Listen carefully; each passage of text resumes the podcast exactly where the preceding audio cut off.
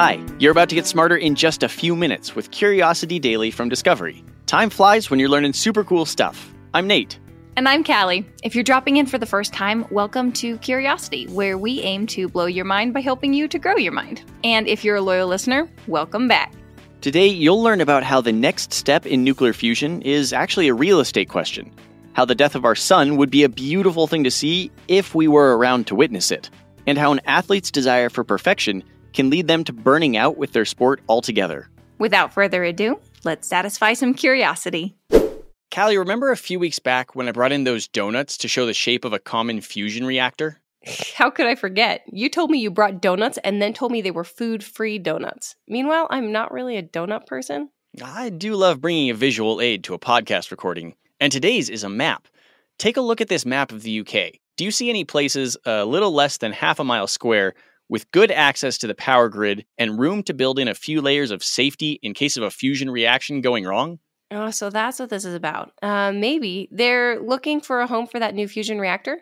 That's right. UK energy developers are working on choosing a location for what they believe will be the world's first fusion reactor. They're expecting it won't go live for more than a decade, but hope that picking a location now will help them get ahead of future developmental and regulatory hangups. Can you give me a bit of a recap on what that fusion reactor will look like? I sure can. Let's revisit the last time we talked about this. Hit the rewind button. Nuclear power plants around the world generate energy using a process called fission. This story is about another type of nuclear reaction, fusion. And the two are basically opposites. Fission tears the atoms apart, fusion smashes them together. There is a recent breakthrough at the Joint European Torus, or JET, a fusion research facility in the UK. Powering JET's experiments in nuclear fusion is one of those tokamak nuclear reactors. That's a fun word, tokamak. It means torus shaped chamber with a magnetic field. Now, torus is geometry speak for. A reliable mid-sized sedan. Uh, that's T A U Taurus. This is T O torus. It's the geometry term for a donut shape. The visual aid helps. No? Little tokamak donuts. Oh, that's right. Donut shaped machines smashing atoms together to create energy generating reactions. Yep. Developers are hoping to break ground in 2030 for the Spherical Tokamak for Energy Production, or STEP, a tokamak fusion reactor that these developers think could be the first in the world to go live sometime before 2040. So, where are they looking? Oh man, Callie, our English listeners might not love me after this, but I'll do my best. Ardeer, North Ayrshire, Moorside, Cumbria, Goole, East Yorkshire, West Burton, Nottinghamshire, and Severn Edge in Gloucestershire. You mean Gloucester? Okay. Well, regardless of how the audience feels, I think you did great.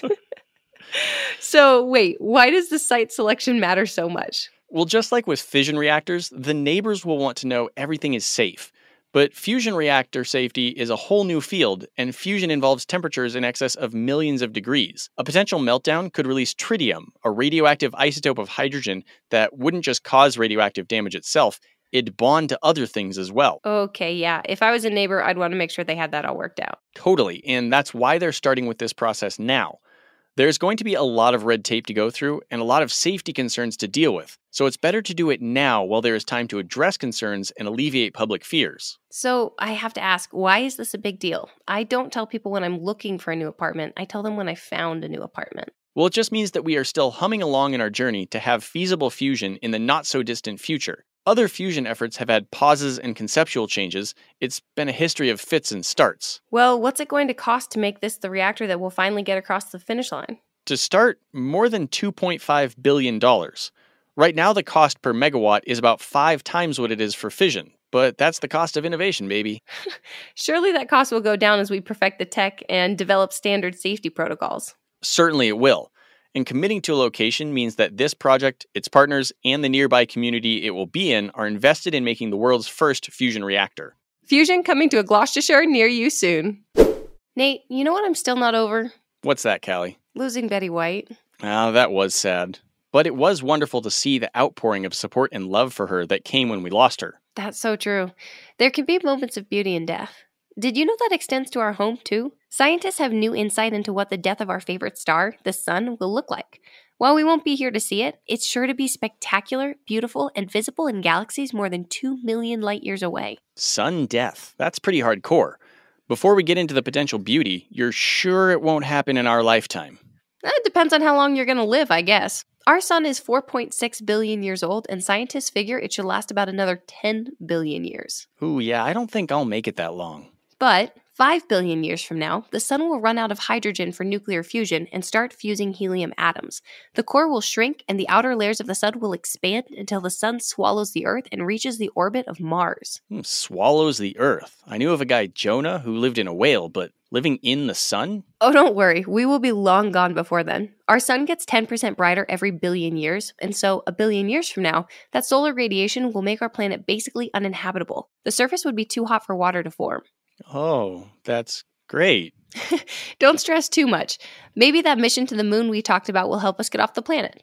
But anyway, after the sun runs out of helium for fusion, it will turn from a red giant into a white dwarf, crushing down again, but this time into a white hot glowing body only the size of Earth, except incredibly dense. So it will be dead at that point? Well, dying. But computer models from 2018 have showed that something spectacular will happen in those final moments. The sun will eject gas and dust as much as half of its mass. That stuff will shoot out into space around it in what scientists call its envelope. The post office is no joke. Neither rain nor snow, nor sleet nor hail, nor star death. After ejecting the envelope, the super hot core will be exposed to the universe and paint the envelope with an intense light. The glow will be beautiful for anyone who does see it. It's called the planetary nebula. Planetary? Does that mean there's hope for any planets still orbiting? Actually, planetary nebulae have nothing to do with planets. They get their name because when they were discovered by William Herschel in the 18th century, the glowing objects looked like planets in his more rudimentary telescope. Oh, so we've had our eyes on planetary nebulae for a while. How long do they last? For just a blip in astronomical time, about 10,000 years, but it will be beautiful and bright, visible all the way to the Andromeda galaxy. What? That's super far. Does our sun's light reach that far? Nebulae can be brighter than the stars that made them, making dim stars shockingly visible from afar in death. Our relatively modest sized sun will reach more than 2 million light years, but bigger stars can make massive planetary nebulae visible for tens of millions of light years. Talk about going out with a bang. That's why I want a flaming arrow Viking style burial when I go. You'll be able to see me from Milwaukee. Did this computer model teach us anything else about other stars? About 30 years ago, we realized that the brightest planetary nebulae in other galaxies were all about the same brightness. By looking at the brightest nebulae in distant galaxies, we can often figure out the distance to those galaxies. A gift from the dying star, one last bit of information on the way out. It's been a huge help for measuring galaxies billions of light years away. The computer models also settled the debate. Researchers had long argued about whether the sun was big enough to create a planetary nebulae. The new models confirmed it's just big enough to make it this lovely light show. Well, when it does, I hope my great, great, great to the millionth grandchildren are far away, but with a good set of binoculars. Me too. It's going to be amazing. Hey, were you much of an athlete growing up? Oh, sure. I played a bunch of sports, but not competitively, always more for fun than anything else. Well, you know, keeping it fun might have actually made you a better athlete. I am the LeBron James of having fun, Nate. Well, new research is showing that an athlete's obsession with being perfect might lead to burnout. While the current focus is on athletics, it's giving us great insights into how we perceive accomplishments and keep ourselves motivated. Oh, interesting. Okay. I've heard the word burnout thrown around a lot. How did the researchers define it? Well, sure. For this study, burnout means having a reduced sense of accomplishment, prolonged exhaustion, and just a general falling out of love with the sport. Okay, none of that sounds good. I'm sure it would be hard to stay motivated and get better if you're just tired, unhappy, and not having fun. Totally. So, how'd they go about testing this? Well, the researchers started with 250 athletes with an average age of 21. Everyone had competed in their sport for more than eight years and were currently competing anywhere from the university to international level. So, very serious athletes. Uh, what kind of sports were they looking at? They looked at both individual and team sports, including golf, soccer, and weightlifting, among some others. For each of these athletes, they measured stress, burnout, and perfectionism. So, what did they find? Practice makes perfect, but perfectionism makes burnout? Well, the biggest finding was that the pursuit of perfection was actually one of the biggest impediments to long term success. Wanting to be the best actually works in reverse? Not wanting to be the best, wanting to be perfect. The study found that athletes who were particularly self critical, who beat themselves up over even minor mistakes or failures, they were at a higher risk for problems like burnout. Oh, wow. I, I know I can definitely be self critical. It all comes from wanting to be better, so that stinks that it has the opposite effect. How did this play out with the athletes? Well, they found that over time, these athletes who were obsessive about being perfect and had excessive reactions to these small failings mentally disengaged from their sports, saw any future achievements as inadequate, and were disproportionately stressed about upcoming events. That doesn't sound like a recipe for athletic success. I know we've seen some of this on the international level. I can't imagine the pressure athletes at the elite level, you know, like Simone Biles, I can't imagine the pressure they must be putting on themselves. Totally. Researchers say it creates something of a self fulfilling prophecy. It's the fear of being imperfect, so it made it harder to succeed and caused more of that emotional exhaustion, less motivation. Wow. Okay, so the brain is a powerful thing. Mind over matter, right? Okay, so how do athletes go about avoiding this kind of burnout and stress? Researchers said the athletes have to be kinder to themselves, maybe through cognitive behavioral therapy. Which one is that? where the therapist helps the patient notice their destructive thought patterns and change them. The researchers said that this stuff could apply to non athletes too. Athletes and average folks like you and me need to be aware that the more hypercritical they are, the more harm they're doing to themselves. So, accepting failure can help you avoid failure? Yeah, exactly.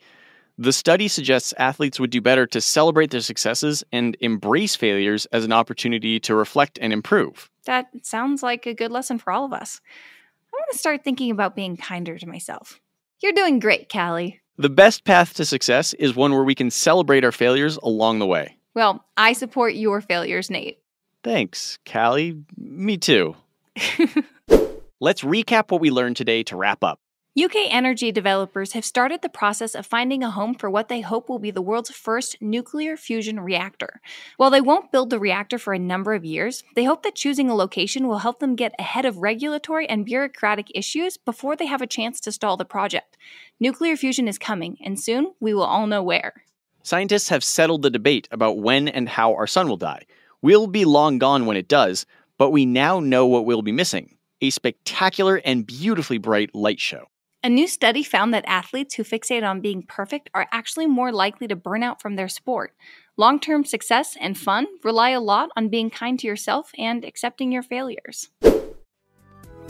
Curiosity Daily is produced by Wheelhouse DNA for Discovery.